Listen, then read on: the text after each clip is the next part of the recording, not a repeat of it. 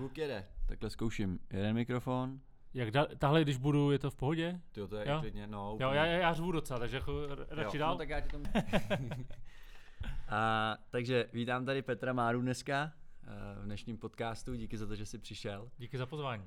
Je to skoro taková snídaně, já jsem teda by the way kupoval snídaně a pak jsem si uvědomil, že jedeš Carnivore, že si asi nedáš. A tím možná začnu rovnou, že pro mě je to strašná podstatě tady mít, protože tenkrát, jak jste dělali živo s Tomášem ty snídaně, aha, tak já jsem na to koukal a prostě bylo to takový, mě bylo třeba, jak je to dlouho, co jste to dělali, to je tak... 8-7 let pravděpodobně. No, to si tak myslím, že mě bylo takových jako 16, třeba 17 a prostě jsem na to koukal a hltal jsem to. Jo. Okay. Koukal jsem na to a do dneška si pamatuju, jak jste byli ve Vinefoodu na jedný, aha. A na to jsem koukal a pak jsem si říkal, tam bych se chtěl podívat, a pak jsem jako byl teprve ve Vinefoodu třeba. Vážně? Jo. Těho byste viděl, jaký tenkrát měl dosah. A zrovna Tomáš nechci taky vyspovídat. No vidíš, jako... Já si myslím, nebo já nevím, mě to tenkrát ukázal kamarád, to bylo ještě na Vimeu, že jo? Mm-hmm. A koukal jsem na to a bylo to takový super. Okay. Takže a byly právě takový zajímavý myšlenky a myslím, že mi to třeba asi nějakým způsobem ovlivnilo. Jako už tenkrát, a to si ani nedělal YouTube ani, nebo takhle, nebyl si ten Petr Mára, který jsi dneska, že jo? Okay. Že dneska jsi se stal takovým technologickým kultem tady, asi. Možná, no, já se pořád jako se učím s tímhle pracovat, víš, že přesně ty jsem tady šel a někdo mě naučil, zastavil, že jsi Petr Márka, no jsem a teďko, co dál jako jo. A je to tak jako zvláštní, nebyl jsem na to úplně zvyklý a učíš se s tím jako pracovat, hledat si tu vlastní zónu soukromí a je to trochu jiný než v dobách Vima, kde tě fakt znali jenom skalní fanoušci, kteří prostě jako věděli přesně co děláš, no, přesně, Twitter a Vimeo vlastně tenkrát bylo, což dneska pro mě jsou vlastně dva kanály, které jsou nejméně důležité nebo mají nejmenší jako dopad. A přitom ale Twitter pořád jedeš, že jo? Jo, Twitter používám, já mám Twitter primárně na zjišťování informací ze světa. Jo. Protože krátký rychlé informace, jdeš na článek, když potřebuješ, ten článek si uložím do pocketu, když si ho chceš přečíst později, takže vlastně Twitter je pro mě primární zdroj informací, ne Facebook, ale Twitter. Takže to nejdu pořád, ale moc tam vlastně nezdílím, víc jsem takový ten jako vysávač. Jo, OK. Já to mám tady otevřený, takže to jsem jako koukal na Twitter. A možná ještě bych tě na začátek představil, protože když bych řekl, aby si se představil ty, tak ty to může hodit do takové jako zvláštní situace, nebo takovou zpětnou vazbu jsem tady jednou dostal. Takže já jsem si tě tady napsal jako Apple technik, respektive speaker, trenér, máš tu certifikaci, že jo? A v poslední době taky YouTuber, zaměřený na technologie a taky teda elektroauta, teďka se s ním začal hrát, že jo, a samozřejmě podcaster. Ano. Teď máš už třetí, jsem koukal, ten jsem ještě neviděl, první dva jsem viděl, za mě dobrý formát. Děkuju. A jako, i skvěle se to jako, příjemně se to poslouchá, jako jak jste měli s tím, s Petrem vlastně Králem, tak to bylo, to jsem si právě taky pustil k snídani, dobrý rozhovor. A ty už jsi ale dělal podcasty předtím, že jo? Už dlouho vlastně. Hele, to už možná 12 let, když jsme začali dělat Digit. Když jsme dělali určitě jako první videocast, což je vlastně takový jako paradoxní formát, protože vlastně podcast má větší smysl jako audio prostě. Na druhou stranu třeba teďka, když dávám podcasty, tak rozhodně víc chynutíme na YouTube, než na podcastech a Spotify. No, to jo. Takže na druhou stranu možná, že to tak jako úplně mimo nebylo, jo, ale je to fakt asi 12 let, no, co jsem jako tenkrát s Zuzou Březenou dělal Digit a vedle toho jsem měl tři podcasty, jeden byl Snídaně s Tomášem Ažlerem, a pak jsem dělal Bisto Digital, který jsem chtěl nejdřív zvát hosty, nakonec jsem se tam zval pořád jenom Jardu Homolku, jednou jsem dělal výjimku, ale jinak to bylo všechno s Jardou. A vedle toho jsme zkoušeli jeden formát, který byl paleo, což bylo prostě o způsobu stravování, kde jsme si natočili jeden nebo dva díly. Pak jsem na to úplně vykašlal, protože přišel YouTube a já si říkal, podcasty nefungujou. A teď jsem se k tomu vrátil, protože... Já si myslím, že jako celkově i právě v té knížce Gary to píše, že vlastně jako podcasty poslední minimálně rok, jako, že jdou nahoru a že půjdou nahoru i kvůli tomu, že vlastně zastihnou dneska někoho někde. Bude čím dál tím těžší, že jo? Jako někoho přesvědčit o tom, aby strávil 20 minut u tvýho videa, bude těžší, než ho přesvědčit, aby si hodinu, když jede do práce, pustil prostě zvuk. A ten formát je super, protože jako v autě můžeš poslouchat písničky, rádio a nebo prostě se něco učit. A já myslím, že lidi mají rádi lidi, nebo zajímá je, co jiní lidi dělají. Jo. A myslím, že to, jako, že to funguje. A pro mě to fakt dneska primární způsob, když jsem v autě, tak prostě pořád poslouchám podcasty. Já ještě si musím na to zvyknout. Já si právě pustím podcast jako ráno, třeba když vím, že se chci tak jako rozjet. Aha. Ale když už jsem třeba na cestě do práce, nebo jako sem do Prahy, tak už se radši třeba pustím písničku, že vím, že jako nemusím moc myslet. A tak jako koukám z vlaku a teď jako říkám, jo, hezký, tady něco staví, něco to. Ale kdybych se měl soustředit úplně, třeba jako audioknížky, to mi vůbec nesedí, jako ten formát. Mě vlastně, já se ho učím, ale taky se na ně začám zvykat. Ale jako pomalu, a vlastně mi to nevadí, že to vždycky kousnou prostě věty někde, pak to pustí, že on to skočí 30 vteřin zpátky, když jsou jenom to bylo. A jako dává mi to smysl do budoucnosti, protože číst klasickou knížku je mnohem náročnější, než prostě poslouchat audioknížku. Vlastně si člověk uvědomí, kolik má volného času, kdy může nasávat nějaký data, nějaké informace. Takže jo, věřím tomu, že do budoucnosti tady to bude formát, který bude dávat smysl a bude lidi víc a víc bavit.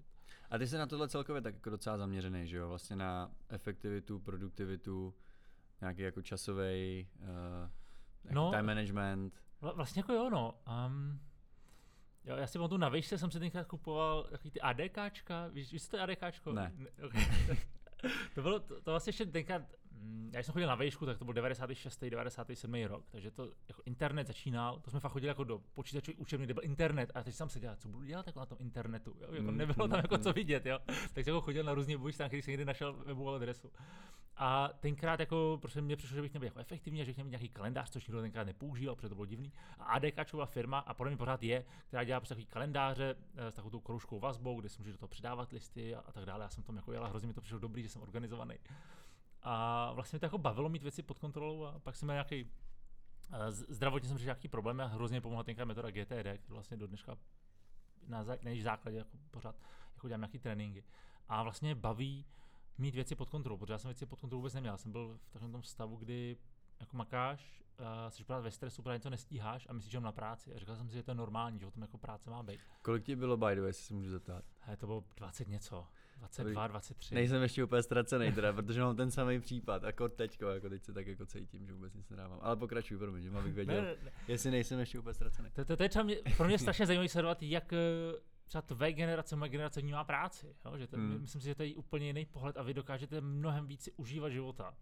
Jo, já jsem byl odchávaný těma 90kama a příchodem kapitalismu, tak prostě ten mindset byl, musím makat, kapitalismus je tady a teďka budeme vydělávat ty peníze a jako půjde to a ta země se posune a budeme prostě jak Německo a takový ty jako věci, které jako úplně nevyšly.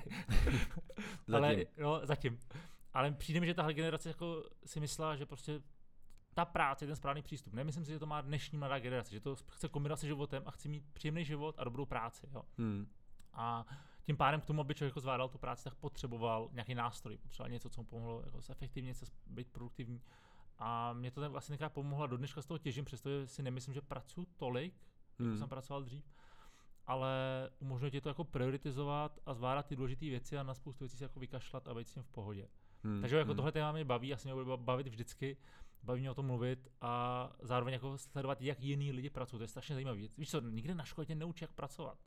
Víš, jako neučí tě ani jak se učit, řeknu, naučte se to, ale neříkám ti jak, jo. Takový ty absolutně jako základní věci, které by člověk měl umět. Teď jsem zrovna nedávno, nedávno jsem četl někde, že v nějaký zase severský zemi, jestli to bylo Norsko, Finsko, Švédsko, nevím, že jako že dali jako povinný předmět, nebo dali prostě do osnov jako meditaci, nějakou duševní hygienu a tak, což mi přijde super. Jako... Přesně no, protože ty potřebuješ i ten protipol na sklidnění, že jo? A no to bychom se dostali ke školství a...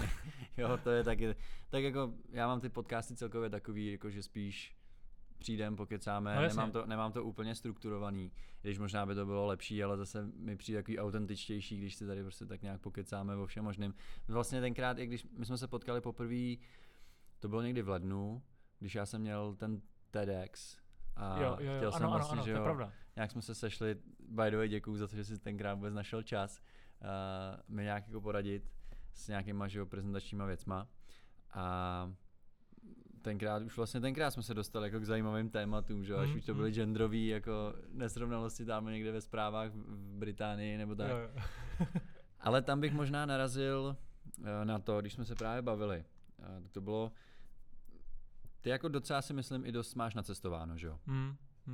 Ale třeba na tom YouTube nebo na těch svých sociálních sítích, tak jako tam jsi měl první třída do Singapuru, ale vlastně jakoby, že by si udělal, že jo, něco jako o cestování vyloženě, jsem zatím nějak úplně nepostřehl.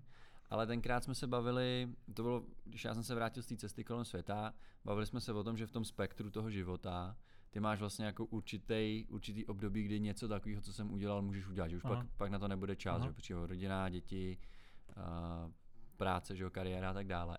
A ty jsi ale říkal, že jsi vlastně byl na škole, nedodělal jsi, že jo? Nedodělal jsem školu. Ale pak jsi říkal, že kdybys tenkrát, že vlastně bys tenkrát takhle, kdyby ses mohl vrátit zpátky, že bys něco takového udělal, že jo? Jak vůbec vnímáš jako dneska cestování, protože je strašný klišé, jaký to říká, že ti to hrozně, že jo, dá, hrozně pomůže a takhle. Ale zase klišé je klišé, protože tisíce lidí zjistili, že to je pravda. To vždycky říkám já. A jak to jako vnímáš dneska, jak třeba budeš tlačit svý děti do cestování, necestování a tak? To mě možná docela zajímalo. Jako kdyby mi dneska bylo 18, 20, tak vypadnu na nějakou dobu. Já si myslím, že tady to je nejlepší místo na život, jo? Ale je dobrý vypadnout, aby si to místo na život pochopil.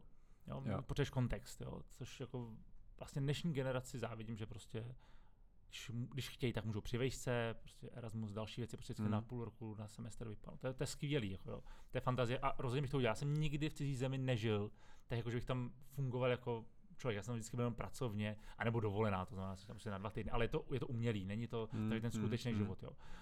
Přesto poznáš lidi, má to jako jiný nádech a jak jsme se bavili, tady to je něco, co bych jako rozhodně udělal a myslím si, že třeba teďka už jako cestu kolem světa asi jako neudělám, je to prostě časově náročný a vlastně jako ani nechci už. Jo. Už to není jako takový ten cíl, který máš v těch 20, 30, a já jsem jako cestoval fakt jako pracovně primárně kolem toho 30. roku, když mi bylo 35 a 30, tak jsem cítil úplně strašně. Bylo to boží, byl to takový ten James Bond style, jak už na všechny ty letiště, ty salonky a prostě připadáš si strašně dobře. Lítáš business class. Přesně tak, jako o tom jsem vlastně dělal videa, jo, o jako takový to, jak být frequent flyer a jak prostě sbírat body, jak hrát s mílema. A ty hry, my jsme byli tenkrát tak jako tým, který nás to jako všechny bavilo a bylo to prostě taková strašně jako zábavná hra, ale z pohledu dneška a člověka jako mý dnešní pozici, to prostě bylo časový období, který byl fajn a zrovna včera jsem se vrátil z dovolený a už to si říkal, že jako je opálený. No. Už to asi jako nepotřebuji. Víš, jako užil jsem si to, je dobrý si to zažít, je dobrý si udělat názor a dneska vlastně, když někam cestu, buď to jedu s rodinou a to právě jedu víc vlastně jako low cost, protože nechci rozmazlovat děti jako, a jednak ani nechci o to investovat jako hromadu peněz do letenek a tak. Takže buď to jezdím autem nebo prostě Evropa nebo něco takového. A nebo když letím sám, tak občas dělám takové věci, jako byl ten Singapur, protože víš, že máš omezený čas a jsou okamžiky, který si fakt chceš jako užít a pak to prostě napálíš naplno, protože prostě nevíš, kdy, protože můžeš a nevíš, kolik šancí ještě budeš mít. Jo. No, jasně, no. Takže dneska to už dělám úplně jinak a cestování je spíš pro mě pak zábavou a zážitkem a fakt si to poskládáš tak, aby to tak fungovalo. Zatímco ve 20 bych pravděpodobně cestoval absolutně low cost a užíval bych a objevoval svět úplně jiným způsobem. Jo? A jako doufám, že moje děti budou umět anglicky tak, aby se domluvili a budou mít odvahu na to vycestovat. Jo, protože pro mě to je primárně o odvaze, že jo? No, jasně, jo? Prostě fakt jako překonat tu komfortní zónu, kde máš tady jistotu, máš tady rodiče, máš nějakou práci, ale prostě vždycky máš za sebou tu bezpečnostní síť těch rodičů nebo prostě nějaký okolí, zatímco venku ji prostě nemáš. Jo? A já třeba občas pracuji s některýma lidma a třeba teď jsem měl jednoho člověka, který prostě vypadl do Británie a strašně díky tomu vyrost. Protože prostě tím, že musel být sám za sebe a pochopit, jak svět funguje bez té záchranné sítě, je jedna z nejcennějších jako škol, zkušeností, které jako život může dát a to prostě nezískáš tady. Jo? To nezískáš, když v rámci téhle země se přesuneš do jiného města. Prostě musíš vypadnout úplně kam, aby jsi nikdo a z té pozice něco musíš udělat. No jasně, no. A budeš třeba chtít jako svý děti poslat takhle, já nevím, na střední už to taky dělá, že je pošleš třeba na rok někam do Ameriky nebo do Anglie, nebo... Hele, kdy... Tyjo, vidíš teďka... Jako vlastně bylo dobrý, kdyby to udělali, takže jestli bych chtěl, jako, aby odjeli, jestli mi rozumíš, jo? Jo. Prostě, z pozice táty. No, jako. Přesně tak, z pozice táty, jo. Kdyby chtěli, tak je v tom rozhodně budu podporovat. Myslím si, že když to udělají až na vejšce, takže to nebude vůbec špatný. Jo? Když to udělají na střední, tak klobouk dolů, protože si myslím, že střední takový to období mezi 15 a 18. rokem je velmi náročný pro člověka, jakoby v tom utváření se, hledání sebe sama. a procházet tady tím ještě jako v jiným novým prostředí, si myslím, že může být hodně těžký a velký respekt lidem, kteří prostě tahle žili, že sami vypadli na střední školu jinam. To si myslím, že je jako velká škola, jo? To klobouk dolů. Myslím, že ta vejška už je v pohodě, že to už jako seš trošku víc rovnanej a to, co můžeš v rámci těch let zažít, musí být úplně jako fantazie. Jo? Takže do tohohle bych jako asi trochu tlačil, ale zase, když ho to budeš tlačit, tak oni záměrně nebudou chtít, jo? Takže možná budu hrát hru, nikam nepoletíte nikdy a ono to třeba vyjde. Budu doma. Ale vlastně třeba tohleto já bych vlastně lidem i tak nějak radil takový to, udělat to právě třeba na té střední. Protože pak si můžeš v pohodě vybrat tu vejšku. Protože dneska my žijeme v takové době, že každý jako chce jít tak nějak na vejšku. Nebo ne každý, ale hodně lidí. Minimálně třeba tady v Praze prostě udělají střední, jo, tak ještě si půjdu prodloužit mládí, blablabla. Ale pak jdou vlastně na školu jenom kvůli tomu, že tam někam jako mají jít a zjistí po letech, nebo nevím, třeba po roce nebo po dvou, že je to nebaví, ztratí vlastně ty 2 roky úplně zbytečně. Takže v tomhle mi přijde super udělat to ještě před tou vejškou. Buď teda jako po střední, nebo v průběhu střední si tak prostě uvědomit, jako co by člověk třeba tak nějak chtěl, aby právě pak nestrácel ten čas na té vysoké škole. Ale jako pokud si na střední škole uvědomíš, co chceš, tak máš můj velký oběh. Já jsem nevěděl. A to je vlastně asi taky pravda. Do dlouhé doby, co vlastně chci. Jo? Za mě vlastně to období je o tom zkoušet co nejvíc věcí. Přesně tak, prostě odletět a zjistit, baví mě tohle, je to něco, co bych chtěl dělat nebo ne. Jo? A myslím, že na to je ten věk 15 až 30 úplně fantastický, protože nemáš děti, snad si neuděláš hypotéku a takový ty nesmysly, který tě prostě zavážou na jedno místo a můžeš objevovat a žít za relativně nízký příjem. To je bomba, jako to je prostě absolutní svoboda a to by ti mělo dát ten prostor na to zjistit, co chci dělat od té 30, vejš, protože jednou jako zakořeníš a člověk jako už by v té době měl mít nějakou představu, jako mít nějaký plán, protože prostě živit rodinu, sebe a posouvat se, to už prostě jako nemůžeš úplně dělat jako stylem pracu 2 dny v týdnu, jo? No, nebo většina lidí to jako prostě jako nemůže dělat, jo. A za mě třeba výška pro mě největší výhoda výšky byla v tom, že jsem vlastně měl čas přemýšlet.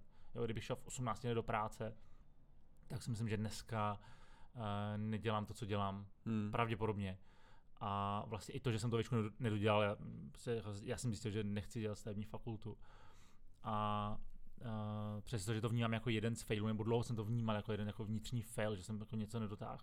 Tak dneska už to vidím jinak, ale dal mi to prostor vlastně pár let mít brigády a vlastně tak jako zkoušet, co mě baví a vejška tě dá ještě dobrý prostor na to poznávat lidi. Jakoby ten networking. Když se zavřeš ve firmě, tak už to tolik nemáš. A v rámci té vejšky prostě chodíte na parties, užíváš život a vlastně poznáváš lidi a za 10-20 let je poznáš na úplně jiných pozicích. Teď dost často přijdu do firmy a potkám tam kamaráda, který se ani neviděl, tam pracuje a najednou samozřejmě ten networking je zejská práce strašně důležitý. No jasně no. Jo, takže když v podstatě makáš tak nějak sám na sebe, že jo? Přesně, jo, tak prostě potřebuješ lidi. Mít, znát lidi, přesně tak, jo. A jedna varianta je, když je poznáš v dětství, tak, nebo v dětství, v tom mladém věku, tak je, ještě poznáš tak jako ryze. Jestli rozumíš, jako, jaký jsou doopravdy, jo. Protože prostě, když se s někým přiopiješ, tak je to prostě takový jako jiný. Teďka jako samozřejmě ve 30, ve 40 můžeš dělat jako, taky jsou takový ty obchodní jednání, že prostě ty klienta opiješ, jo, ale to já tady nedělám, protože vlastně už jako nepiju pár let. Ale je to jiný, to už jsou prostě lidi dospělí a už je v tom ten biznis, už v tom jsou peníze, jo, to lidi poznáš v těch 20 letech je víc rizí. No, teď vlastně jako, když se to tak nakous s tou prací, že jo, a takhle, nebo makáš na sebe, a teď se zrovna dělal o tom video vlastně na téma těch spoluprací, že jo, a takhle. Jako, mně se hrozně líbí ten tvůj přístup a myslím, že teď ani nevím, kdy, vlastně když já jsem se nějak vrátil a začal jsem právě taky občas mít takhle nějaký ty jako nabídky nebo něco, že jo, tak mně se líbilo, že ty si tenkrát někde říkal, že prostě chceš dělat něco za ten jako, respektive takhle, že koukáš na věci tak, že když už něčím trávíš čas, tak si to musí vyplatit, že jo, že seš i v té teda pozici už toho, že máš rodinu, musíš živit a tak dále. Spousta lidí to ale tady pořád nechápe, že jo, i občas tam asi ani to můžu pak jako střihnout, ale že jsem koukal, že třeba některý lidi tak vůbec nepochopili, jak se dělal video jako na to Twisto, že jo, vlastně no. To bylo jako plný toho.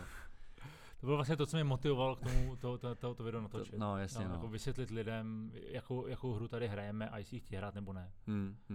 Ale jako vlastně přijde mi to pořád takový, že nevím, že ty lidi to nechtějí pochopit, jako říkají si, hele, tak jako prostě ten už to dělá jenom kvůli tomu. Víš, jako, že prostě nechápou to, že ty tím trávíš ten čas, ale přesně se ti jako musí vyplatit. A to pro mě bylo vlastně takový stěžejní v tom, že jsem si říkal, hele, OK, já jsem byl uzavřený všem těm jako spolupracím a říkal jsem si, OK, můžu teda jako si jednu, dvě nějaký prostě vzít, zkusím to, jak to bude fungovat a vlastně jako je to v pohodě, že jo, jako nic s tím není, ale furt nechápu, že některý lidi tady v Čechách mají takovou tu tendenci.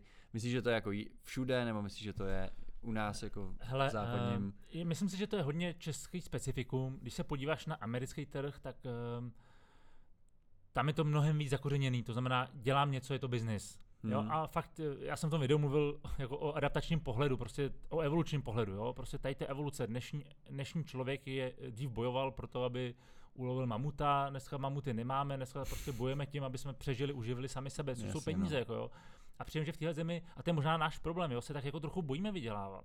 Víš, že pořád jako chceme být tou montovnou té Evropy, ať nám sem posílají ty věci, my tady s montem za pár korun a budeme pořád jako naštvaný na všechny okolo, že oni se mají dobře a my ne, protože sami nechceme, jo, to je za mě jako špatný přístup.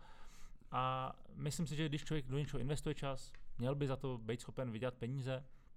Či západní se tohle měl absolutně jinak. Já jsem tím, že cestu, tak se o tom bavíš s lidma, kteří tvoří obsah jako v různých částech světa, vůbec jako nechápou, že by někdo to tady tím způsobem řešil. Jo? Teď jenom pozor, abych jako vysvětlil. Tam je samozřejmě strašně důležitý dát si pozor, s kým spolupracuješ a musí to sedět. Jo? Třeba teď jsem viděl Ed Sheeran. S tím ketchupem. Já jsem nejdřív viděl, říkám si, to je drsná reklama, to je jako brutální reklama. A když se pak doví, že on jako fakt ten ketchup jako má rád a jo ke všemu, OK, to je super, jako jo, to je prostě krásný propojení jako dvou značek. A o tomhle to má být, jo, nemůže to být prostě roubování dvou nesmyslných jako produktů, dvou nesmyslných značek, jo, to znamená, pokud já chodím někam jíst a nabídnu mi spolupráci, řeknu, no jasně, to je v pohodě, prostě já stejně jako vás tweetnu nebo udělám post, no, jasně, no. Jo, ale když ti začne spát, teď mě třeba chodí strašné nabídky jako z levných čínských shopů.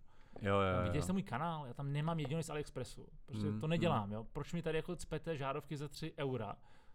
Nechci to dělat, není to něco, co mě zajímalo, jo. Prostě pokud se ty dvě značky protnou, tak je to podle mě dobrá symbioza a je to za mě jako zcela korektní a pokud video je označený, tak lidi jako můžou rozhodnout, jestli chtějí nebo nechtějí se na to koukat, tak se na to nekoukají. Takže jako myslím si, že tady v tomhle směru ještě tady už jako výchova, asi jako pochopení toho trhu, jo? Ale myslím si, že třeba možná tvoje generace už tohle bude vnímat trošičku jinak, než třeba moje generace. Já jsem třeba v dětství měl taky to, když se objevil nějakou kapelu, takže byla nekomerční. Víš, jsi jako objevil a byla taková jako nekomerční, hráli v malých klubech, přes underground. A pak říkáš, ty jsou komerční, že budu poslouchat. Ale jsou pořád dobrý, jenom na tom vydělávají peníze, rozumíš, jo? A jako to je něco, co vnímáš možná jinak jako ve 20 a jinak jako s pohledem člověka, který mu je 30, 40, tam si uvědomí, že ten svět prostě nějak funguje. Jo, a asi jo, jako souhlasím, že ten trh bude potřebovat být edukován a i proto občas natočím video na tohle téma, abychom si tak to je a každý a tak jako rozhodnout, je to taky furt si myslím, že ten český YouTube z hlediska toho rádoby kvalitnějšího obsahu. Protože já si myslím, že ani jeden z nás vlastně neděláme obsah úplně pro děti. Tak je pořád takový jakoby v plenkách, že jo? To je pravda, no. A jako vlastně ty seš tady takový, dá se říct, průkopník v tom, protože... Já si říct nejstarší. No, jako, ale nikdo, víš, jako fakt tady není nikdo starší, není, no. Jo? Já bych rád, aby tady bylo víc takových lidí. No jasně, no, nějaký Casey, že jo, prostě, který by tady jezdil, tak jako taky občas vezmeš boosted board, jo, a to. A víš, že vlastně to tady není. Není, no. A oni říkají většinou, že jako v Čechách jsme, já nevím, o 3 až 5 let pozadu v těchto těch věcech, tak já jsem zvědavý, jako jak to... Jestli tady se za 2 roky vyrojí prostě nějaký Casey nebo nějaký prostě další jako dospělí youtubeři. Já myslím, že lidi začnou víc uvědomovat důležitost osobní značky a třeba Instagram, myslím, že tam je to mnohem víc, jo, jako dospělý publikum. No, to asi jo. A YouTube je samozřejmě náročnější mnohem než Instagram. Nebo takhle, dobře dělat Instagram je taky velmi náročný, jo, abych jako to nezněl, že Instagram umí každý, ale YouTube je náročnější a myslím si, že snad jo, dospělí lidi tady jsou a zjevně se na ty videa chtějí koukat, jo. Jenom musíš edukovat a musíš jim dát na výběr. Nechtějí 2, 3 youtubery, chtějí prostě 10, 15 na výběr. Tak jako sleduješ občas někde jaký ty statistiky, jako kolik lidí se tě pustí na televizi a tak? Já spíš sleduju věkovej průměr a gender. Vlastně nevím. No, že mi přijde, že to jako možná docela jako roste, víš, že ty lidi, jak už jsou dneska ty chytrý televize a tak právě myslím si, že tohle bude mít takový jako důsledek, ale efekt na to, jak starý publikum bude na tom YouTubeu, protože ty koukají na tu televizi. Já třeba televizi doma vůbec nemám, že jo? Jo. A jako spousta lidí. Máš doma televizi tady, Jáši? No jako jo, ale nekoukám. No jakože... No. Že jako spousta lidí dneska, že vůbec nekouká ani na telku. No. Takže to asi bude jako takovej ten... Jo, to je pravda, changer, to je pravda. No. A máš vlastně, YouTube máš rovnou v té televizi jako apku, že jo? A máš pravdu, a občas posílají lidi na Instagramu, vidím v Insta Stories jako fotku televize, jo. Já jsem u nich v obejváku, to je dobrý. Takže asi jo, no, asi máš pravdu, to je zajímavý pohled. To si myslím, že bude mít na to určitě vliv, no. I na to, jako jakým způsobem bude YouTube ceněnej, že jo? Že mně třeba přijde, to mě tak jako napadlo, že když ti přijdou nějaký takovýhle nabídky, jako na nějaký spolupráce a takhle, chtějí to u tebe na Instagramu nebo na YouTube?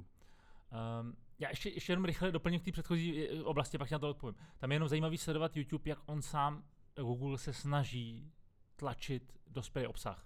Já se třeba dostávám do trendu s 25 000 hnutíma, což je úplně nesmysl, jo? Prostě tam by měly být videa, který mají 100-200 000. Čili oni zjevně potřebují namixovat jako jinak ten obsah, jako ty lidi trošku switchnout. No. Myslím si, že oni to řeší taky. Jo?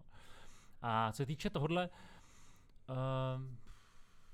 jsou některé společnosti, že psali Instagram na nějaký produkt, a já říkám, že to jako nebude fungovat, že jakoby nejsem schopen v tak krátkém formátu některé věci vysvětlit. Já si myslím, že jsem silnější v tom jako delším formátu než je Instagram. Takže některý, asi vlastně víc poptávek je teoreticky po Instagramu, který vlastně k tomu skoro nepoužívám. Já když jako s nějakou firmou spolupracuji, tak to kombinu dohromady, protože buď to seš na stejné straně, nebo nejsi. No, a když seš, tak je úplně jedna, jaká je to platforma. A myslím, že jako stejně děláš video jako YouTuber, že jak si to odpromuješ na tom Instagramu. A tam stejně, ale že právě taky jako není můj primární kanál, není jako Instagram. Já tam jako nejsem úplně extrémně aktivní. Jako dělám storíčka, to jo, ale vlastně jako nepoustuju nějak výrazně, že bych dával 3 fotky denně nebo takhle. Taky, ale přijde mi, že ty firmy právě dneska vidí jenom ten Instagram a už jako nevidí ten YouTube. A že v tomhle doufám, nebo ne doufám, ale myslím si, že i ten YouTube bude mít jako dlouhodobě větší smysl, protože prostě přijde i domů do těch televizí, přijde jako i tam i další, že jo, více tam prostě toho prostoru.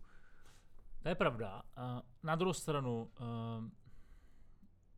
YouTube tím, jak tam můžeš komentovat, tak tam můžeš dostat jako mnohem větší shitstorm než na Instagramu. Jo? Insta story jsou vlastně super, protože ty tam dáš, pokud tam dáš reklamu, tak lidi swipnou, pokud je nebaví a jdou dál a nemáš tam takovou tu pro některý ten negativní jako dopad, jo? Což je třeba to, co já jako jsem objevil u toho jednoho videa, kde vlastně ty lidi u YouTube u mě očekávají pokaždé nějaký jako edukativní nebo zajímavý content. Když tam dáš reklamu, tak jako, co se tady děje, jako, jo? To nechcem. Zatímco na Instagramu lidi tohle podle mě mnohem víc akceptujou. A prostě když jako přeskočí, ale nemají nutkání ti začít psát nějaký hejty. Jo. Čili zase v tomhle směru zase mi Instagram vlastně z pohledu jako biznesu nebo reklamy nebo nějaký spolupráce dává docela smysl. Protože story, že je tam vlastně 4 hodin. Není to nic, jako co bys, čem byste lidi jako obtěžoval na dlouhou dobu. Něco jiného je wall, že? Tam už je to, jako se to hodně podobá YouTube, ale ten jako Insta Stories vlastně v tomhle směru dávají smysl a je to míň taková jako síť, kde lidi vyloženě hejtějí. Aspoň zatím mi to přijde, jo? Že Instagram je víc tak jako pozitivní, že tam lidi jako dávají většinou hezký obrázky a chtějí jako sdílet. Jo, a chtějí prostě vidět to hezký. Přesně tak, jo. A což jako je to povrchní, je to umělý, ale jako proč ne? Jako prostě, většina z nás chce vypadnout z reality a dělá pro to různý věci, jo. Jedna z těch je se na fotku na Instagramu, jo. A já vždycky říkám taky, jakože když máš takový občas ty komenty, jako sdílíš jenom to dobrý, nebo něco, teda ne, že bych to měl nějak, nebo teď si to nevybavuju, ale spíš si říkám vždycky, hele, ale jako nechceš sdílet, prostě když jsi v depce, nebo tak tě to ani nenapadne, že jo. Když máš prostě nějaký fajn moment, tak jasně a chceš si ho zapamatovat, tak si ho tam hodíš, že jo. Přesně. Dává to smysl, jako sdílet ty lepší věci, než ty horší, že jo. Ani vlastně zase na druhou stranu to nejlepší taky nezdílíš, protože ty nejlepší si chceš jako nějak vychutnat, že jo. Ale máš pravdu a jako ty chceš předávat pozitivno v principu, no. Jo? Jako nepotřebuješ lidem jako ještě víc jako komplikovat život, no. Takže jako to dělám stejně, no. A teď možná taková otázka, když už jsi mluvil o tom, že vlastně když něco děláš, tak vlastně koukáš na to, aby se ti to třeba jako vyplatilo z hlediska času a teda nějaký ty energie, který do toho dáváš. Jak se jako, nebo S čím já se hrozně peru poslední dobou, je jako hobby versus práce. Mm-hmm. A v momentě, kdy jako vlastně hobby se stalo prací, tak už to není takový hobby a už mě to vlastně třeba nebaví tolik. Jo. Já ti přesně světlím, jak to myslím, jo. Tady jako, že ten čas se ti mám vrátit. Třeba konkrétně, nebo já standardně dělám to, že mám něco, co mě primárně přináší příjem, jo. To je prostě musíš mít. To je prostě alfa omega, jo. Prostě musíš mít a může to být i věc, která tě občas nebaví, ale prostě tak to je, prostě potřebuješ domů dovíst nějaký peníze, potřebuješ zaplatit všechny ty nesmysly a tak dále. A vedle toho mám nějaký koníček, což třeba podcasty pro mě byly 10 let, to nic nevydělává, teďka nevydělává, prostě, jo, to je prostě hobby, jo, ale jde o to, pokud ti nezabere, pokud ti to nezabere extrémně velké množství času, tak je to fajn, je to koníček, který tě posouvá, baví to lidi a tak dále. Jo. Pak já dost často jako u nějaký hobby, u kterého cítím potenciál, tak ho prostě začnu rozšiřovat, to znamená 2,5 roku nebo 3 roky zpátky jsem dělal YouTube a 2-3 roky to nic nedělalo, prostě bylo to jenom prostě koníček, jo, ale najednou pokud to jako rozšíříš a chceš to posunout dál, tak už ti to bere čas z té produktivní práce a pak je fér, když je ta věc vrací něco zpátky, jo. Ale přesně tak je tam otázka, jestli chceš to do té roviny překlopit, jo. Protože pak jsi samozřejmě trochu v pasti, já teďka nemůžu jako říct, já teďka nebo můžu, 2 měsíce nebudu točit videa, ale z hlediska ratingu a toho, jak Google funguje, dostaneš strašnou ťavku, jo, a začínáš znova, takže vlastně nechceš. Takže když jdu na dovolenou, tak můžeš mít natočený videa a můžeš si říct, no a já to vlastně chtěl jenom pro zábavu. Jasně, ale víš, jako za mě všechno, co děláš, i když děláš pro zábavu, vždycky v sobě má nějaký prvek, něco, jako, co dělat nechceš, ale to je součástí hry, prostě pokud máš ambice a jsi ochoten tady tu část té práce překonat a udržet si to, co tě v tom baví, tak je to super, jo. Mě baví objevovat věci a baví mě o nich mluvit. A pokud jsem schopen si najít čas na to zjišťovat, jak je to s elektromobilitou, je to nesmysl, je to eko, není to eko, není to úplně jako nesmysl, který jsme si jenom vymysleli, protože jsme dělali další prachy, jo, já nevím, jako hledáš ty názory, protože jich je milion, jako jo, a nikdo ti neřekne, je to přesný. Ale pokud dám tu rovinu, že to můžu objevovat, což mě baví, a můžu o tom mluvit, tak je to super. A vedle toho jsou i ty věci, kdy občas musíš točit, protože slíbil nějaký deadline a nechce se ti, ale prostě to už je součástí hry. Jo. Takže jako já si v tom vždycky potřebuji uchovat něco, co mě baví. A já to mám samozřejmě i v té hlavní práci, což je pro mě prezentování školení, pořád mě to baví, ale už tam jedeš trošičku víc na autopilota. Logicky, protože tak už musíš, dáš nějakou dobu, že? Ale přesně tak, ale nemůžeš tu práci jako hejtit, jo. To nemůžeš jako, ježiš, dneska zase. Nechci, jo. To nejde, jo. Prostě bude špatný v té práci, jo. Takže jako tahle na tím uvažu a možná, že tahle. Nemyslím si, že YouTube nebo Instagram pro mě budou 100% náplň práce. Jo. A vlastně to ani nechci, protože do toho obsahu musíš přinášet nějaký jako data z reálního života. Jo. No. A já si nemyslím, že budu mít jako reality show o Petrovi Márovi. To myslím, že mě by to nebavilo, myslím, že lidi by to nebavilo. Takže jako chci tam vedle toho mít ten jakoby normální život, který se nějakým způsobem otiskuje do té online tvorby. A pokud to bude 50/50, tak je něco, co mi dává smysl. A co děláš teda ve svém jako volném čase? Co je tvý hobby, u kterého relaxuješ? Jestli je to sport? Já nevím. Jestli vůbec máš nějaký volný čas? No, vlastně jako nemáš, no. Protože ta práce je tím koníčkem, že jo? Takže pro mě logicky ve volném čase pracuju, protože je to zábava, takže můj volný čas je, že čtu třeba teďka knížku nějakou a víc než beletry, je to vlastně nějaký téma, který mě baví, teďka třeba jako asi strašně pozdě, ale jako pohotil Bitcoin a snaží se pochopit, jak ta věc funguje vnitř, což je strašně zajímavý. A tak prostě ve volném čase čteš a studuješ, jo? Protože mě, to je třeba jedna věc, která mě strašně chybí, pro mě ze základní, střední a vlastně vysoké školy je, že já jsem se vždycky učil jenom proto, abych jako jsem si říkal, že učím se pro zkoušku, pro známku. A spoustu věcí jsem nepochopil. Víš, jako nešel jsem potom jádru té věci a mě to teďka strašně deptá, strašně mi to vadí. A vidím, když moje děti, nebo můj nejstarší syn chodí do školy a jede tady v tom módu, nebo ta škola je v tom módu, říkám, to je strašný, to je takový zabití toho potenciálu. Myslím, aby těm dětem vysvětlili, jak ty věci fungují, tak je učí jenom data, jo. A zpětně to je něco, co kdybych na sebe mohl změnit, já bych to udělal, protože vlastně teďka, já bych nejradši šel klidně na střední školu a na všechny ty oblasti znova, na ty věci, co jsem učil, protože všechno to je strašně zajímavý. Když najdeš někoho, kdo ti to dobře podá, anebo najdeš vnitřní důvod, proč to chceš vědět. A jsem ani to neměl. Jako hrozně o učiteli, že jo, to je prostě strašně. A to jsi možná i říkal v nějakém tom broadcastu, ne, že jsi měl nějakýho učitele. Na dějepis, no. Na dějepis. Geniální, já jsem to maturoval z dějepisu, úplně nesmysl. Já jsem tohle měl jako s němčinou, protože já jsem vlastně přišel na Gimple a teď jako v prváku jsem měl němčinu. A bylo takový, že jako ty vole, němčina, moc mě to nebaví. A hrozně jsem i bojoval s tou učitelkou, jako moc mi nějak neseděla. A pak jsem si vlastně řekl, ty ale dělá se, mě jazyky jdou, jako baví mě. A ta učitelka je vlastně strašně super. Víš, jako v hlavě jenom jsem si přehodil to vnímání toho učitele, nebo té učitelky teda. A odmaturoval jsem z němčiny. To je super. Jako víš, že vlastně pak v tom druháku najednou se to zlomilo a prostě jako fakt bylo vidět, že ta učitelka nebo ten člověk, který ti to učí, tak ti to dokáže hrozně jako buď zpříjemnit, anebo fakt přesně otrávit. A jako když víš, proč tu věc potřebuješ, tak máš ještě ten jako návod navíc. Ten důvod, přesně, ale myslím si, že pro ty děti ve škole je strašně důležitý ten učitel. Jo? Pokud dokážeš zapojit a vysvětlit.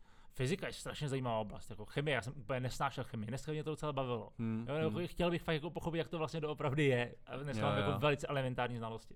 A na té střední škole dostaneš hromadu dat, který, jako, se kterýma samozřejmě řadu zapomeneš, jo? Ale to je třeba něco, co vlastně mě dneska baví, jako snažit se pochopit věci jako k základům, jo, a že on to až všechno ve vrstvách, ty se učíš tohle, padeš sem, pojď, že to je zase trošku jinak, pak zase trošku jinak, jo, prostě, potřebuješ jako na to měsíce a roky, tak to je vlastně jako to, co ve volném čase dělám, když je to jako úplně volný čas a jsem sám, tak to je to, co mě baví nejvíc a vlastně to jsou i ty podcasty, protože posloucháš lidi, jak mluví o nějakém tématu a jsou tam taky ty aha momenty, říkáš, aha, no, to je jinak, jako jo, to jsem nevěděl, ale to tě utváří, jo, tak jako to je to, co ve volném čase, pokud jsem sám, jak ve volném čase jsem většinou s rodinou, já vlastně tím, že nepiju, nefetuju, nedělám žádné nějaké věci, tak já jako večery, já jsem jako strašně nudný společník na nějakých jako narozeninných party, protože tam jsi s vodou už a kolem 10 už si nemáš s nikým co říct.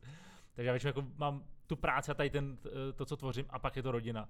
Takže většinou jsem jako doma s dětma, což je, nechci říkat jako úplně jako relax, že si odpočineš, to jako nejnáročnější část, ale je taky super samozřejmě, jo.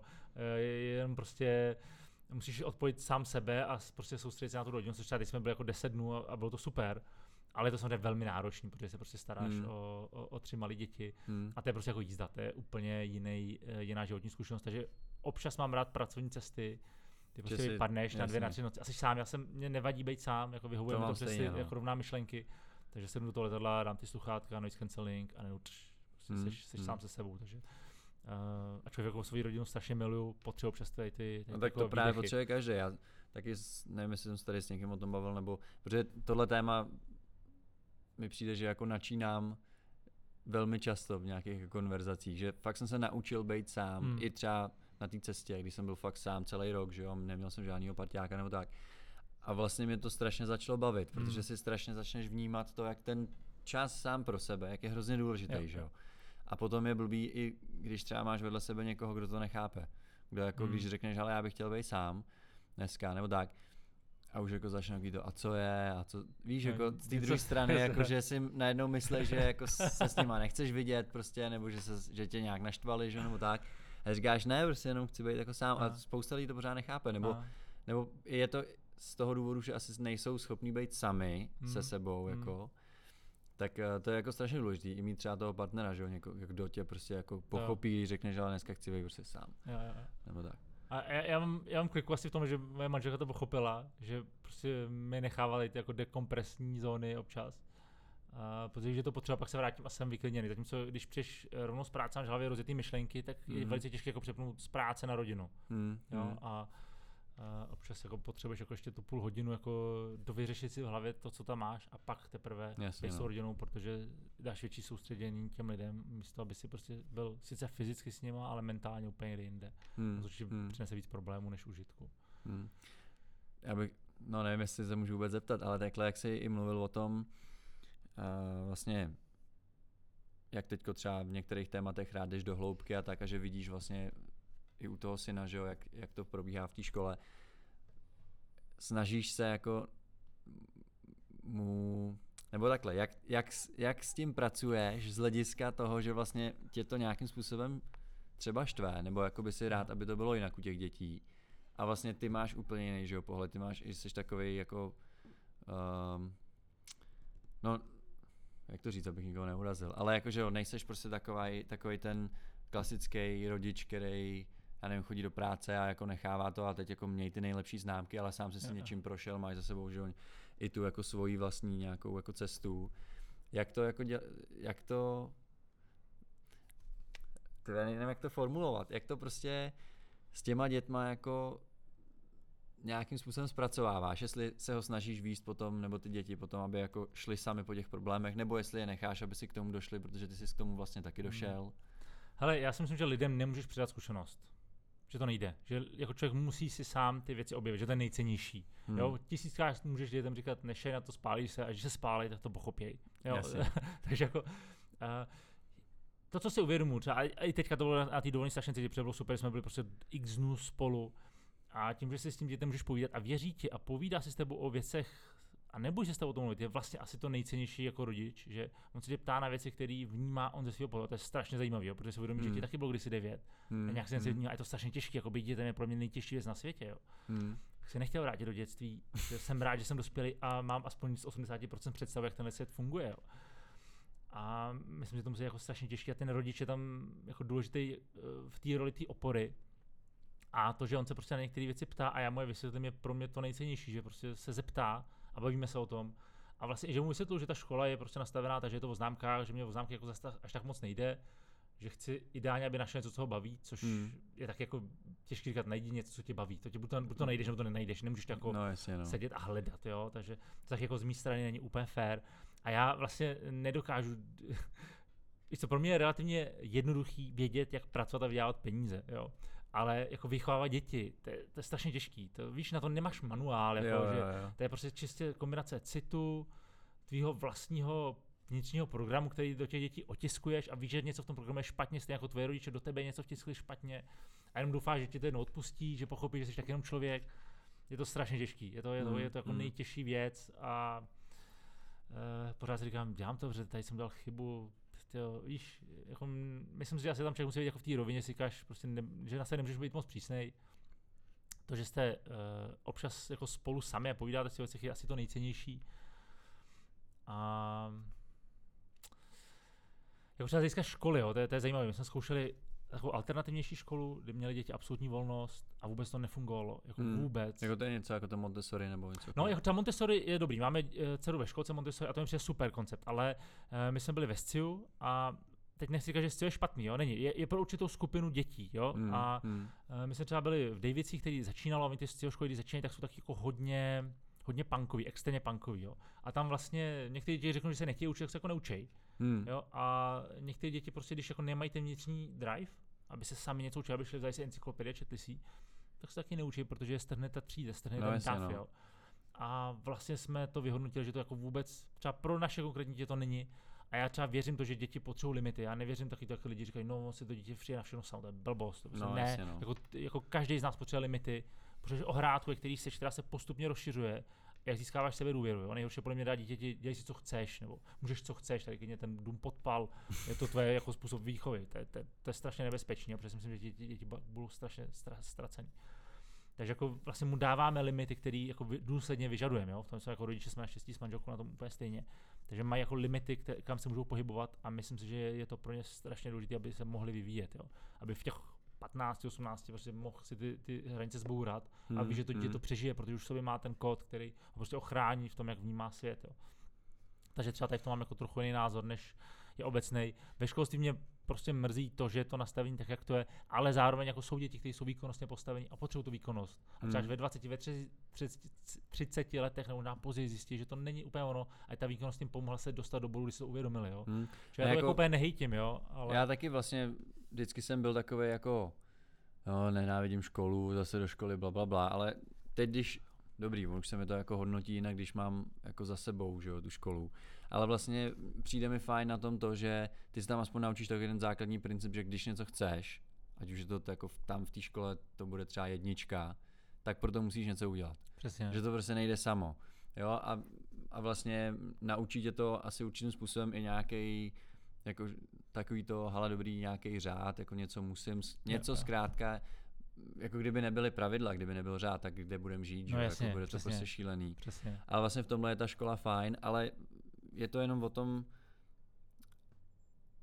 že se to tak jakoby zprotiví už v tom raném věku, že? Což je škoda. Ale přitom, když pak jsem chodil do školy už s tím, že jsem si řekl, dobrý, já teda vím, že já nevím, tady 50% předmětů mě nebude bavit, že mě to nejde, blablabla. Tak jsem si říkal, OK, ale jdu tam z toho důvodu, že si chci dodělat bakaláře, abych třeba jednou si mohl udělat MBA nebo něco takového. A už jsem měl takový to, že jsem šel do té školy, jsem měl ten důvod tam jít, už mě to vlastně tolik nevadilo, už jsem viděl zatím ten jako cíl vyšší, že jo. A najednou to všechno jde prostě jako líp, že jo. Jde to s nás, protože když dobrý, teď to kousnu, protože... A v tomhle tom je asi ta škola dobrá, nebo i sport, že jo, to je vlastně to samý. Je prostě o tom, že když něco chceš, nějaký, jako podat nějaký výsledek nebo podat nějaký výkon, tak proto musíš něco udělat, že jo, předtím. V tom je to jako fajn, ale jako škola jako taková, nebo školství, no, nebo něco. Ne, jako já jenom ještě doplním, já vlastně teď si uvědomuju, že český školství s dobrýma učitelema, když máš kliku na dobrý učitele, je fantastický. Jakoby můžeme se bavit o osnovách, o tom, že jsou jako vlastně zastaralí, a já s tím souhlasím, a spoustu těch věcí se děti musí naučit mimo školu, ať už formou jako komunikace, prezentování, učit se, jo, souhlas, jako to jsou věci, které jsou u nás strašně zastaralí. Ale když najdeš školu, kde máš jako učitele, který tě zajímají a chtějí jim pomoct a jsou schopní to, co vyučou, předat, tak je to pořád jako dobrý, jako dobrá forma, jo. A ono je tak jako obecně, že jako nechceš úplně hejtit celý český školství, protože tam spousta lidí, kteří dělají jako strašně těžkou práci. No jasně, moje máma je učitelka, že jo, já to vím. No a jako prostě, když máš třídu 30 dětí a máš tam pár jako dětí, kteří prostě jsou živější, je to fakt těžké, já bych do toho nešel, já bych skončil jako psychicky, jo. No, mamka občas takhle jako je hotová ne z těch dětí, ale z těch rodičů. Jo, no jasně, no, protože jako, začne kecat. No. Že dneska jako jsou ty rodiče takový, že se nebojí jako moc třeba říct, nebo i jako občas můžou být takový jako skoro zlý, nebo tak, víš, že to pak toho člověka prostě mrzí doma, že? Moje máma je třeba zrovna člověk, který to fakt dělá jako s láskou, že to jako nedělá, že já nevím, prostě jako fakt jí to baví, tak každý ho miluje, ona je specialistka jako na ty prvňáčky, druháčky, a že jako každému dítěti prostě se snaží dát tu lásku a vlastně jako pak je občas taková jako rozčarovaná. No ne rozčarovaná, spíš taková smutná, jako že občas dostane nějakou zpětnou vazbu od nějakého jako někoho, víš, do jako to utne, ačkoliv nevidí ten background. Takže jako jo, učitele jako velký palec jako hore. To jo, no. A jako pro mě tady to přesně jako tohle říkáš, no, my taky teďka chodíme do školy a taky tam chodíš řešit věci, že máš nějaký názor, jo, a teď, když si představíš, že tam prostě přijde každý rodič a začnou to mít, protože já chodil do školy za socíku, takže jako tam si rodič neceknul, jako jo, no, že si chtěl něco říkat do školy, to už fakt jako musel vědět, že to jako zavánělo průšvihem, že jo. Možná na třídních schůzkách, že jo. No, to si poslech jako, víš, jako to byla úplně jiná doba, že jo. Dneska ty rodiče za děti jako strašně bojujou. A snažili se jim jako tu cestu jako ulehčit a nebo nastavit vlastní pohled na školství, a samozřejmě ty rodiče tomu většinou nerozumí, že nemají jako pedagogické vzdělání, nevědí, proč ten učitel dělá to a to, no. No i tím, že na tohle měl zajímavý názor můj učitel na Gimplu, který mluvil o tom, že vlastně my už jsme ta generace, a i ty rodiče naše jako jsou vlastně ta generace, která převážně vyrůstala už právě v tom období po 89., že jo, takže to má hrozný právě efekt na to chování, a že teď jako jakmile oni vlastně vyrůstali v tom, kdy nebyly ty bariéry a vlastně se tak jako zkoušelo, co bude, nebude, že jo, každý si dělal, co chtěl, tak jako se to nese do dneška vlastně s těma lidma, no, že to jako byl docela zajímavý názor tenkrát. Jo, a já myslím, že na tom něco je. No, už tady máme 50 minut. A ty jsi říkal, že i budeš muset letět, tak já mám na konci pak teda ty otázky na Instagramu. Tak já to tady nějak jenom pár prolítnu. Tak jako první otázka, čím se živíš, tak to asi víme, že jo? Prezentace školení. Na témata, které mě baví, jo? Což jsou buď to prezentační dovednosti, nějaký time management, produktivita, hodně Macy samozřejmě, já spolupracuji s firmou Apple, takže hodně školím přímo pro ně. To je tady právě další otázka. Vlastně chtěl bych se zeptat, proč jste se zaměřil na Apple a ne na jiné značky? Protože v době, kdy já jsem se zaměřil na Apple, byl buď to Apple nebo Microsoft, a tenkrát existovaly Windows 3.11, což většina z vás asi nepamatuje, a prostě to nebylo dobrý. Ne, že by Apple byl nějaký jako úžasný, on měl taky spoustu chyb, ale prostě ty věci vypadaly futuristicky jinak, a Apple v té době pro mě, nebo Jobs měl pro mě strašně zajímavý příběh, jo. To se bavíme o 90. letech teda, ještě předtím, než se Jobs vrátil, takže ta značka pro mě byla strašně zajímavá příběhově. To je docela zajímavá otázka, o té si třeba možná nemluvil ještě. Co si myslíš, že je největší globální problém, a co si myslíš o znečištění?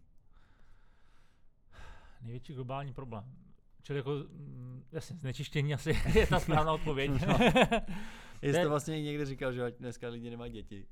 Něco takového, jestli chtějí vlastně, že jo. Ne, jako, no, to je to téma, který já řeším právě třeba s elektromobilitou, ale i třeba s tím, jak jim, jo. A samozřejmě ono, prostě tím, že člověk žije, tak je největší znečišťovatelem téhle planety, prostě tak to je. Prostě, i když budeš super eko, tak prostě tím, že žiješ a dýcháš, vlastně jako produkuješ CO2, jo, takže prostě my všichni jsme jako něco, co jako komplikuje život na této planetě. Já vlastně u tohohle mám takový názor. Rozhodně to je problém, i kdyby to nebylo globální oteplování způsobení CO2, kterou my produkujeme jako lidi, což jsou taky názory, jsou lidi, kteří říkají, že to je blbost, že to je prostě jenom další způsob, jak prostě změnit trh a vydělat peníze, a možná, že mají pravdu. Ale jako když se podíváme na ty prognózy, tak prostě ta teplota jde nahoru. A ano, planeta tady to udělala xkrát v historii, prostě byla doba ledová, byly období, kdy bylo, moře bylo 15 metrů vejš a tak dále, či jako pravděpodobně, i kdyby to nebyla naše vina, tak nás jako čeká nějaká budoucnost, která asi nebude úplně jednoduchá a nějak se na ní připravit musíme. Jo? A každý z nás může asi něco málo trochu udělat. Já nejsem úplně, nebo určitě nejsem takový ten eko terorista, jo. To je přesně na tom vidíš, jak ty lidi chtějí změnit lidi, ale tím, jak jdou do extrému, vlastně akorát dělají větší rezistenci. To samý jsou vegani a tak. Přesně tak, jo. Prostě nemůžeš, jako, mě baví celou ty elektromobilitu to objevovat, těm lidem to ukázat, a až elektromobily budou levnější než spalovací motor, tak si to lidi koupějí, jo. Ano, jasně, ta elektřina se vyrobí dneska v nějaký uhelný elektrárně z 50% a není to dobrý, ale tam, kde budeš jezdit s tím elektroautem, tak prostě nesmrdíš. Super, dneska, když jsem jel, přednujel auto, nějaký starý diesel, prostě fakt se z toho komínu, z toho vejfuku kouřil. Říkám si, běž s tím do háje, já tady žiju, nechci, aby si s tím tady kouřil, jo. Prostě to jsou jako malý drobný změny, které člověk může udělat, a nemůžeš být ekoterorista, protože ty lidi o to víc budou proti tobě, protože štveš a protože ukazuješ na věci, které oni nechtějí vidět, jo. Já myslím, že můžeš jít příkladem. Můžeš dávat jako malý drobný změny. Tomuhle věřím. Tady mám otázku, třeba nejoblíbenější místo, kam jsi kdy cestoval. Jsem jeden čas měl strašně oblíbenou Ameriku, San Francisco. A vlastně teď už ani Ameriku moc jako nemusím. Jako je to fajn, je to hezký místo, ale vlastně už jako nepotřebuji tam jako znova letět, pro ten pocit tam znova letět. A vlastně v posledních letech jsem si hodně oblíbil Asii. A za ně jako takový trojúhelník Singapur, Hongkong, Taipei. Takový krásný místa. Tak pro tebe taky, že jo, to jsou taky ty technologický meky, no, že jo. To jo, no. Tak, vidíš, to dává vlastně smysl, no, že tam se asi promítne tento tvoje hobby. A samotná ta architektura, že jo, takhle, jako zrovna Singapur je super. Je to takový jako Blade Runner jako styl, no. Jako super jídlo, čisto, lidi se jako chovají podle nějakých pravidel, jako, mně se tyhle místa líbějí. A když mám nějakou jako možnost důvod tam vycestovat, tak se vždycky jako rád vracím. Není to moc často, ale to mě jako baví hodně. Asie mě baví hodně. I když třeba Asie jako samozřejmě je získat třeba pracovní morálky úplně jako šílená. Tím myslím jako v tom, jak to přehání. No, jasně, no. A tomu, že znám pár lidí, kteří jsou z Hongkongu nebo z Číny. Pokud si tady někdo z nás myslí, že hodně pracujeme, tak jsme ještě neviděli, co to znamená hodně pracovat. Jo? No, já vím, no. Byl jsem v Číně, takže. Aha. A myslím, že Čína nás jako že to převálcují jako úplně neuvěřitelným způsobem. Jo? To tady byla otázka, co si myslíš, že přinese budoucnost v technologiích? Hele, tam jsou klasický trendy, umělá inteligence, která bude víceméně všude. Já teď neříkám, že to bude jako nový člověk, prostě jenom přístup k datům. Teď říká, že Musk Neuralink, tu svoji společnost prezentoval, kdy byli schopni napojit se v podstatě na mozek. Mají takový jako drátky, které jsou tenčí než vlasy. Mají robota, který je schopný tam napájet. Takže jako, to jsem vůbec nepostřehl. No, to je jeden z jeho firem, který má, takže já si myslím, že jako logicky ta budoucnost je propojen člověka se strojem. Což děláme už dneska, protože máme telefon, jo, a řada z nás už není bez telefonu. Jako prostě dneska už jsme kyborgové svým způsobem. Jenom prostě občas tu elektronickou část odpojíme, jo.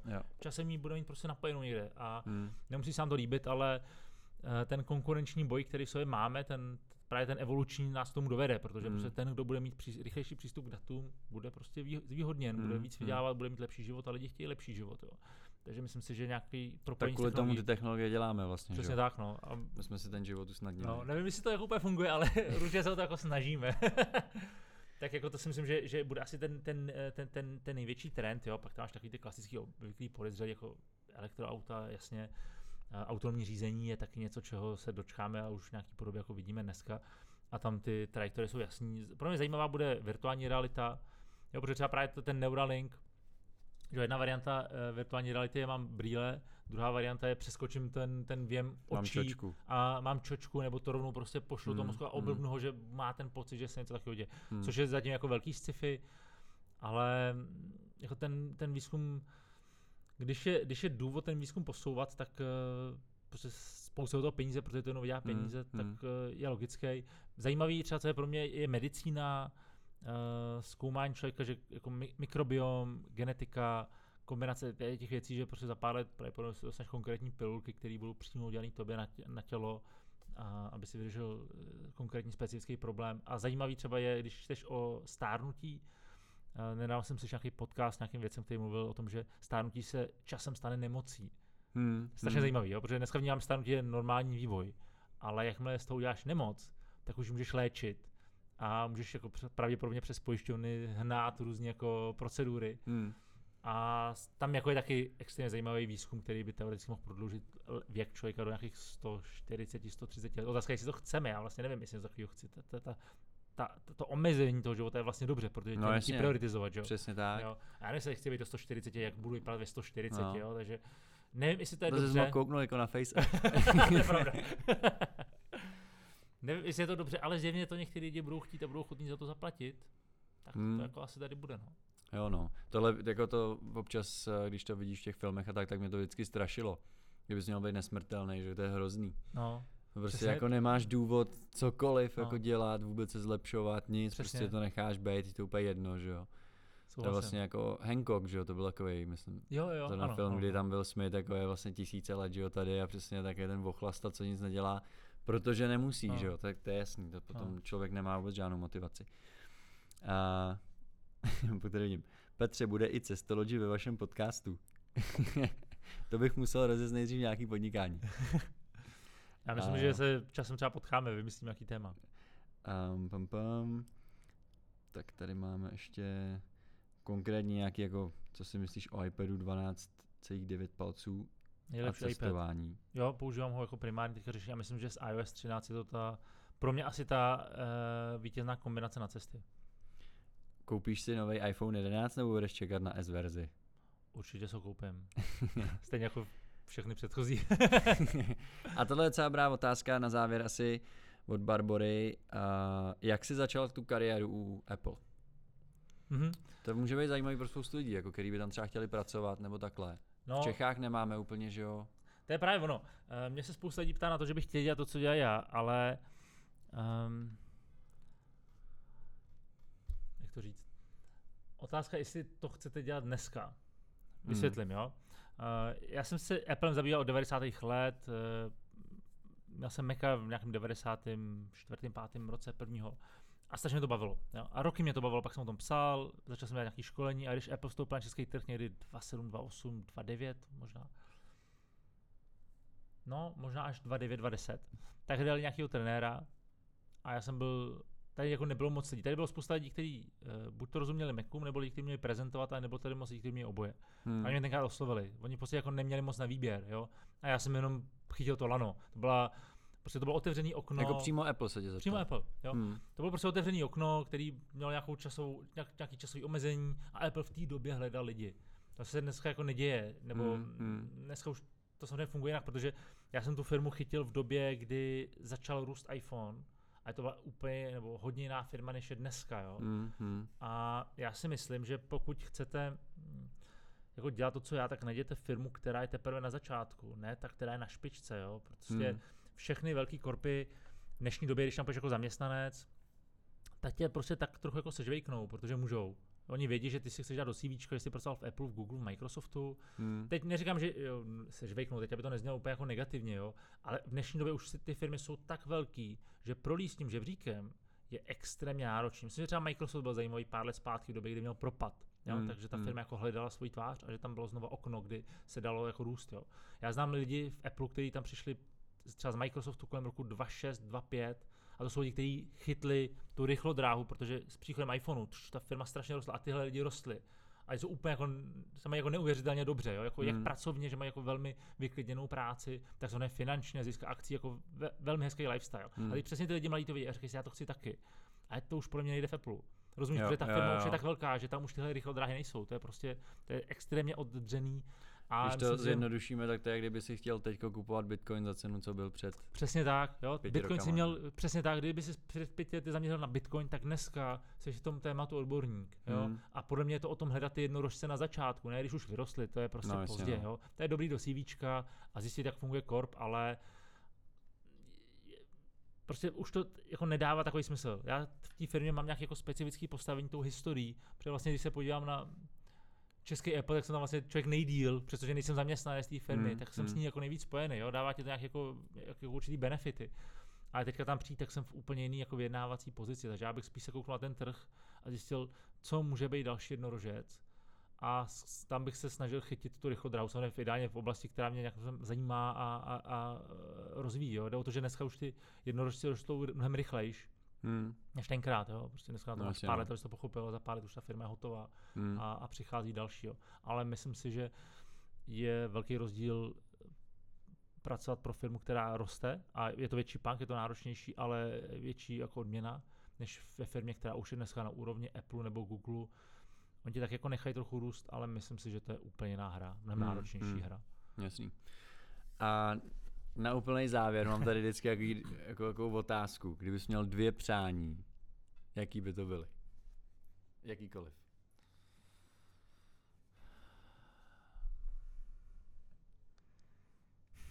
Dáš mi nějaký čas na rozmyšlenou. Jo, jsou to 2 přání, ne 2 jedno, přání. 2. Jo.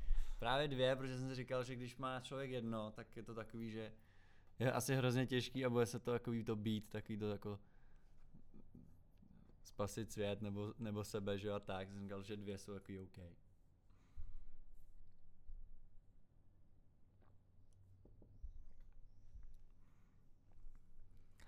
Jako jedno mě napadá jako první, úplně jako sebestředný, by bylo definovaný, aby každý v mý rodině, který má teď nějaký problém, tak aby byl zdravý.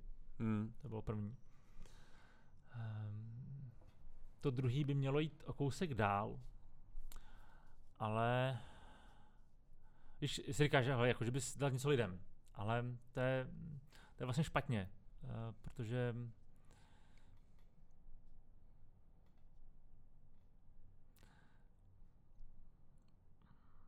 ono vlastně i to zdraví je vlastně jako blbě, protože ty potřebuješ, aby lidi pracovali sami na sobě, ne aby to stalo zvenku. Ale tak to zdraví jako zase máš nějaký dispozice a tak, že jo? Jasně. Jasně, ano, jo, jako... Ty sám asi jako víš, že jsi zase nespůsobil, že jo, jako... Možná. Jo. To nevíš. Jako, no nevíš, ale... nějakým jako...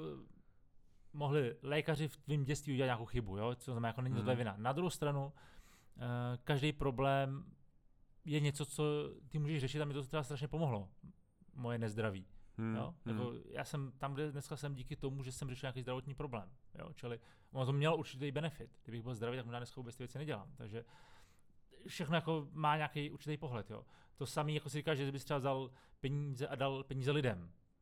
A to je vlastně to nejhorší, co můžeš udělat. No ne, tak to bych neudělal. Jako no jasně, já jenom říkám, jako si říkáš, co by bylo to druhý přání a... já nevím, to druhý přání by bylo jako schovat si, vytvořit si ampulku, kterou si vypiju a budu zase zdravý, no? Víš, jako ještě jako takový backup plán, jako kdyby člověk jako nemocnil později. Jako, myslím si, že to zdraví je extrémně důležitý a dává ti možnost dělat jiné věci, ale zároveň je dobrý, když poznáš nezdraví, protože si uvědomíš jeho hodnotu, víš? Takže já se z toho asi jako tahle vylžu a to druhý přání si nechám v záloze. Okay. To řešíme nějakého dalšího kola. Dobře. No tak jo, tak děkuju za to, že jsi tady dneska se mnou strávil nějaký čas a moc díky za pozvání. Děkuju za rozhovor. Díky. Ahoj, čau. Čus.